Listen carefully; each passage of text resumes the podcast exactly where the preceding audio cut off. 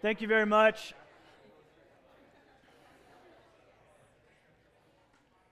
Hope that wasn't too bad.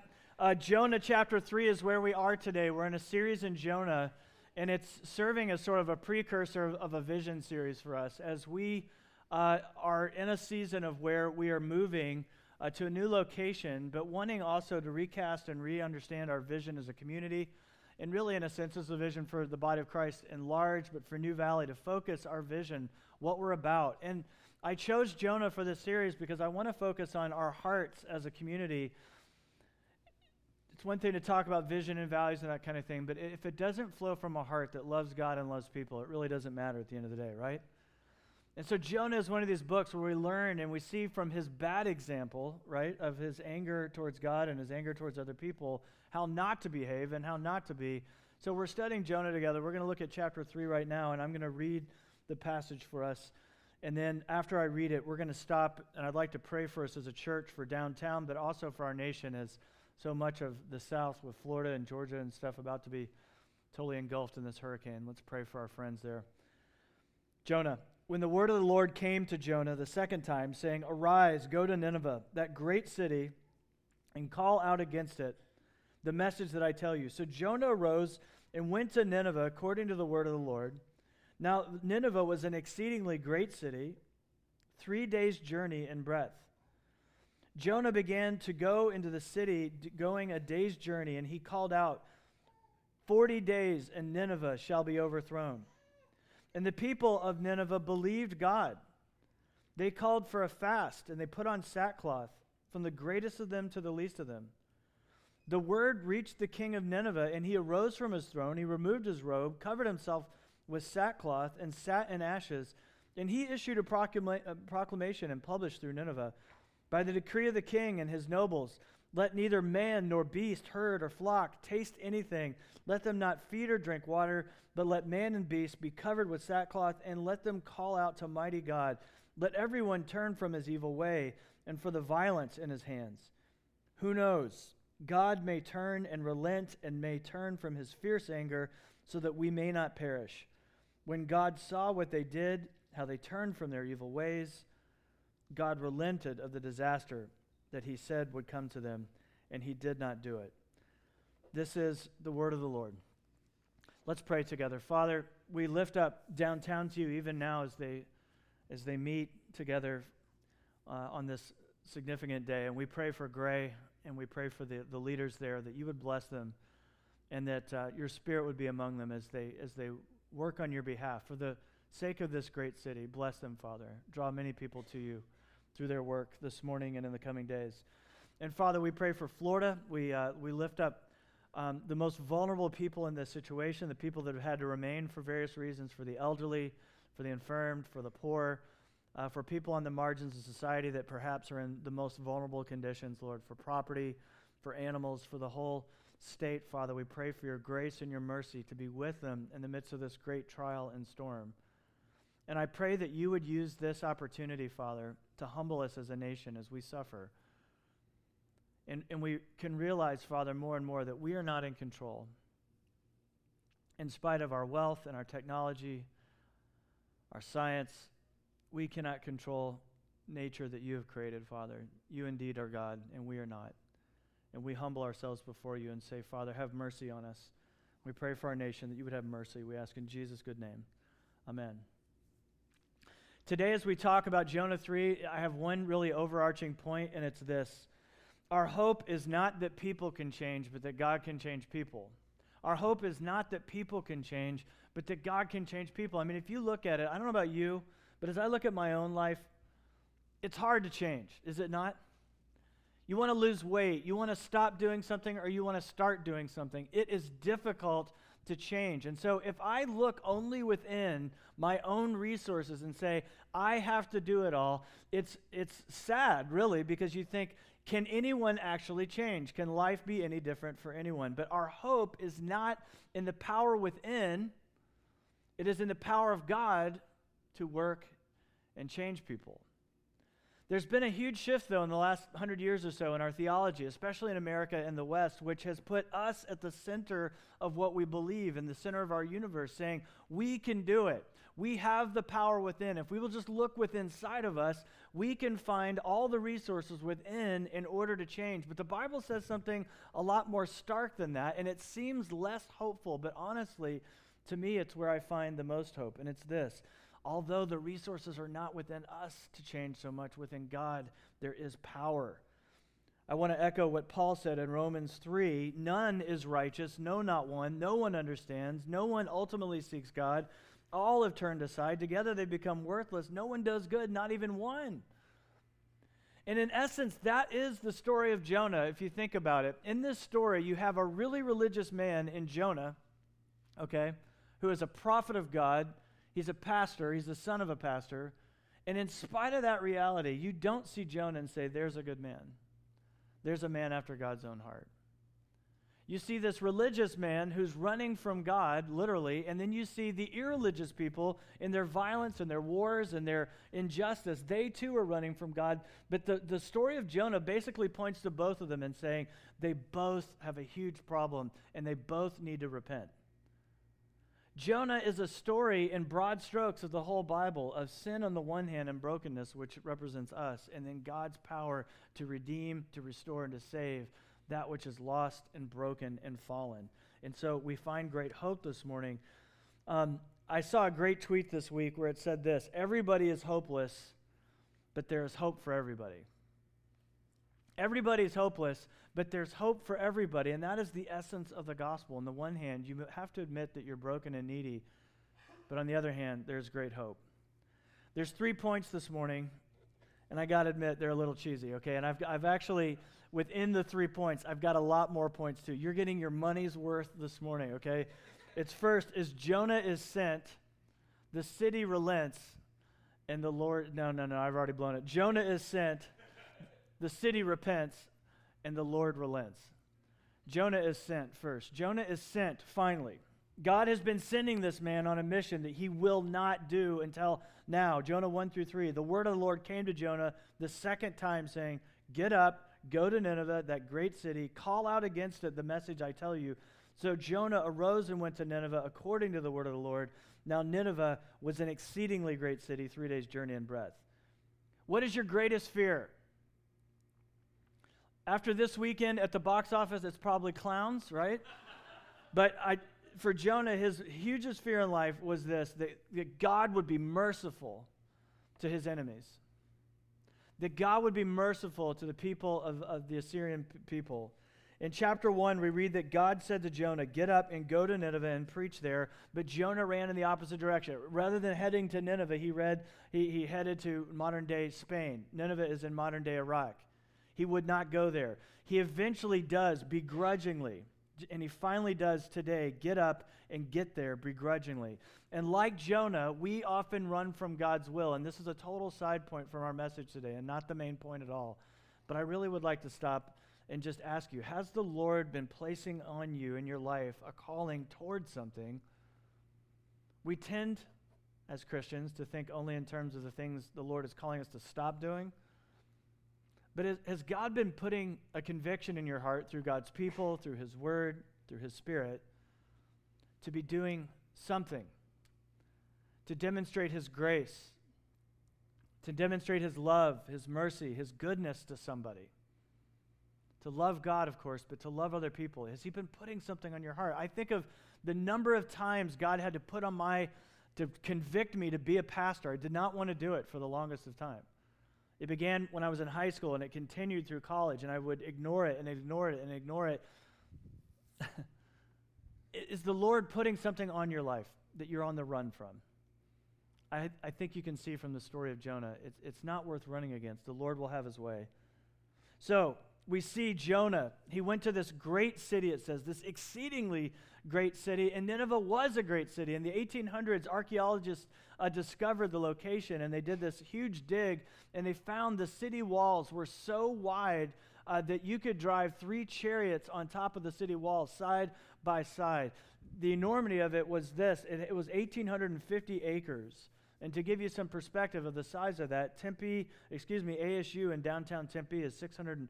42 acres. So this is about three times the size of ASU's campus. It was a royal city. It had a botanical garden that it's well known for, and a zoo. And we learn in chapter 4 that there were about 120,000 people living there. That is the size of the entire city of Tempe. It's a great city. God loves cities, by the way. Cities are a place of art and culture and education and banking and commerce, and it's where people gather, and that's why the Lord has a heart for cities. You are the apex of God's creation. God created all things and declared them all good, but then when He got to you, humanity, what did He say? It is very good. God loves art. God loves culture. God loves when people gather together. And even though there's brokenness and sin in it, there's also ways in which it reflects God's glory because we are image bearers. And when we work and we cultivate, we bring order out of chaos, we, be, we bring glory to God. And the Lord loves cities. Jonah traveled into this great city, a violent city, but a great and enormous city filled with wealth, power. And he preached a one point sermon to them. And it was this You're going to burn. In 40 days, God is going to overthrow your city. Most hellfire and brimstone preachers have uh, a two phrases to that, right? It's turn or burn. He skipped the turn part and just said, burn. You're going to burn. You got 40 days and you'll be overthrown. The word for overthrow is the same word used for God's destruction of Sodom and Gomorrah in Genesis. And so he is preaching hellfire and damnation, but with no good news whatsoever, no gospel, no hope whatsoever. When I went to Purdue, there was this traveling uh, pastor named Brother Jed and his wife, Sister Cindy.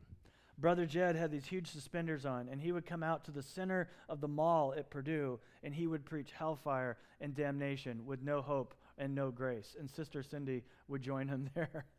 How many of you went to a college where Brother Jed and Sister Cindy would come? Okay, I see about four or five people, and they were same in the first service. They were huge in the 80s. I see that hand. They would just point their finger at people and call them names and say, You're going to go to hell. And I remember the conversations I would have with people afterwards. And it, trust me, as a Christian, it was breaking my heart the way they were approaching this. And nothing good came out of it. But what happened when Jonah preached the same message? Something remarkable. This mean spirited, awful missionary, he has no love for God, well, very little love for God, and no love for his enemies, preaches out against them. And what happens? The city repents. Jonah is sent to these people he hates, and they repent. It's his worst nightmare. Verse 5 the people of Nineveh believed him, and they called out for the entire city to fast and to put on sackcloth. And, and some of them were sitting in ashes, right? Why ashes? First of all, sackcloth is just like what it sounds like. It's clothing made out of like burlap sacks. It's meant to be horribly uncomfortable, and, and it demonstrates humility. Even the king put on sackcloth, sat on ashes. I am dirty. I am poor. I am unclean. I'm uncomfortable. Verse 8 When the king heard Jonah's message, he, he called for a citywide fast. Not even the animals were, were supposed to eat anything or drink anything. He agreed with God, the king did. We deserve judgment. Let's repent as a city, and perhaps the Lord will relent from this coming disaster. And God did relent, the third point. Jonah 3:10 When God saw what they did, he, they repented how they turned from their evil way. That literally is what repentance is. God relented of the disaster that he said he would do to them, and he did not do it. And I've got amazing news for you guys. Whenever anybody repents, the Lord does relent. The Lord turns from his anger. When you turn in humility, the Lord always relents from judgment in Christ. We see that the people humbled themselves before God. He showed them mercy, and there literally is this citywide revival in essence. You can't control revival. It's funny, where I grew up in the Southeast, uh, most churches uh, would, would plan for revival. They would put it on the calendar. They would say, a pastor is coming from out of town, usually named Billy, and, and he usually had another name. Ricky Bobby, the pastor, is coming in to do some sort of revival, but you cannot plan revival. You cannot put it on the calendar. That is of the Lord. This morning, I want us to see this that God is on a mission to lost, broken, and sinful people, and that includes us. God is on a mission to lost, broken, and sinful people. Our Lord is a missionary God. He's always been on mission. One of my favorite passages is 2 Corinthians 5, verses 17 through 21. Verse 17 is literally the first verse I ever memorized as a new believer. Therefore, if anyone is in Christ, he is a new creation. Behold, the old is gone, the new has come. Paul goes on to say this All this is from God, who through Christ reconciled us to himself and gave us the ministry of reconciliation. What does the word reconcile mean, if you think about it, class? what does reconcile mean? When you reconcile two parties, two people, what, what you're doing is you're taking two people that are at odds with one another. There is brokenness in a relationship, there's distance. When people are divorced, they need to be reconciled. When they're isolated from one another in family relationships and, and at work and so forth, you need to be reconciled. And when you reconcile, you're bringing two parties together. And what he is saying here is all this is from God, who through Christ reconciled us to himself and then gave us a ministry of reconciliation. What is implied here is that in our natural state, we are not at peace with God. You and I are not born into a right relationship with God because of the fall, but through Jesus, through what he's done for us in his life and his death and his resurrection, we have been reconciled. He is our peace. And when you come to faith in him, you are now reconciled to God. But this is the hard part that is scary for us. You now are given a ministry of reconciliation as ambassadors. And it says even that God is making his appeal to people through us. An ambassador, what does an ambassador do? An ambassador represents one kingdom while living in another kingdom. You and I are ambassadors in the kingdom of this world for the kingdom of God, in essence. You have been reconciled to God through the blood and the life and the work of Jesus Christ, now living in a foreign world as aliens, in a sense, and as ambassadors. And ambassadors do everything they can to bring peace to that city, to make right relationship between the two nations. And that is your job. That is my goal. That is your goal to be ambassadors entrusted with the ministry of reconciliation, that God is making his appeal of the good news through you and me. What keeps us from living as ambassadors, though, because many things do. Let's face it. And I've got three points under that, and then I've got like five more points later, so sorry. But this, the three points under this are this, and, and there could be so many more, but the first one is this. What keeps us from being ambassadors is that we lack faith that God actually changes people. And I have to admit, and I want to confess to you that at times there are people in my life that I just can't believe that they could come to faith in Christ. That there are people in my life, family members and friends, and some people I'm very close with, that have said to me so repeatedly and demonstrated so convincingly that they don't believe, they could never believe. I'm glad you believe. I could never believe. That frankly, I grow hard hearted and start to wonder and doubt as to whether they could believe. I'm not only believing that about people, like individuals, at times I start to worry about that for our whole nation and the state of our heart as a nation. And we need to be reminded that life change does not come from people changing, but through God working. Our faith is not in that people can change, our faith is in the reality that God can change people. So, as you live in genuine relationship with people, I've got good news for you. You don't have to force your faith down their throats. You can't do it. You can't convince anyone to believe. You can't force them to believe. You can't argue them into belief. That's an impossibility. I have tried it, and I'm sure you have too. It doesn't work, but you are freed to believe and to hope in the one who can change hearts and life. As a preacher, I don't think I could ever do this job if I didn't believe that were true. I get up here on Sunday mornings, week after week, and when I speak, here's the reality no matter how good a sermon I've prepared or not prepared, if God doesn't show up, nothing actually happens. The hope is not in a great sermon, eloquence, amazing music. The hope is in the Lord who changes lives. Second, another reason I think why we fail to take on this role of ambassadors, we feel ill prepared. Some of you don't feel ready to be used by God to bring good news to other people. You don't feel holy enough. You see the sin in your own life. How could God ever use me? You don't feel spiritual enough. I don't pray enough. I don't read the Bible enough. I don't know enough answers to things. If, if people ask me questions, you know, like, what would I say? I don't even know the, how to fully explain the gospel, you might say. But look at Jonah. He hated these people, he despised them, and yet when he spoke, God brought the power. I'm guessing your heart is not as hard as Jonah's. Perhaps it's hard, but maybe it's, it's probably not nearly as hard hearted as Jonah's heart is. And friends, if you have any love for people at all, any concern, any care, I promise you, God can use you as you seek Him, as you pray. And finally, I think this we live in fear over faith that God, again, that God can change people. We, we let fear grip us and we're terrified. But I want to appeal to you because there is nothing more exciting in life I have found than seeing someone come to faith. When God uses you, whether it's the words you say or the love and hospitality that you give somebody and the friendship, when God uses you to draw somebody closer to Himself, there is so much power in that. It's life changing for you as well. So I have a challenge for us this morning. More alliteration, but it's this the person, prayer, practice, and preach. First person. Who is God calling you to be praying for? Who?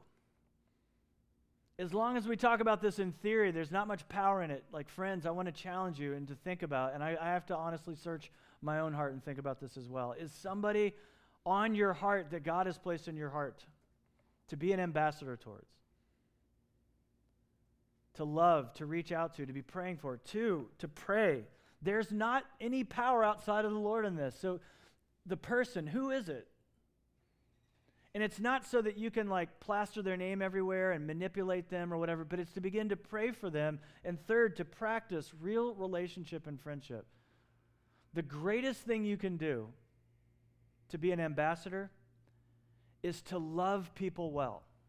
You cannot make them believe. You cannot force them into belief, but you can love people with hospitality, with grace, with the grace that God has given you. You can give to other people. And finally, if and when the Lord gives you an open door to speak, you preach. You think, I can't preach. And I'm not talking about a sermon, I'm talking about with your life and with the story that God has given you. Your story. You know your own story, right? You can share what God has done for you, even if you don't know the particulars of all the scripture and the gospel or the biblical story, which I commend you to learn and to understand more and more of. But, friends, you know what God has done for you, and you can share the hope that you have within you. You can tell your story. You can invite. You can point them to the scriptures. You can invite them to this church. We do everything we can at New Valley to let the gospel be the main offense. We're seeking to do stop doing anything that would keep people from coming to know Christ other than the gospel itself. I know that's offensive. Let that be the primary offense. Who? Who, who is God calling you towards to pray for, to be a legitimate friend to, and then when the Lord gives you an opportunity to speak? Friends, you've been given the ministry of reconciliation because in Jesus Christ you have been reconciled. You who were far away from God, do you remember who you were and where you were? You've been reconciled by the power and the love of Jesus Christ. Let that be uh, then for us, empower us to be ministers of reconciliation. Let's pray.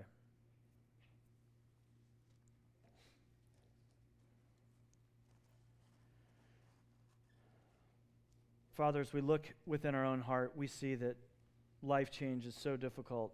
It's so slow, and at times, Father, it's discouraging.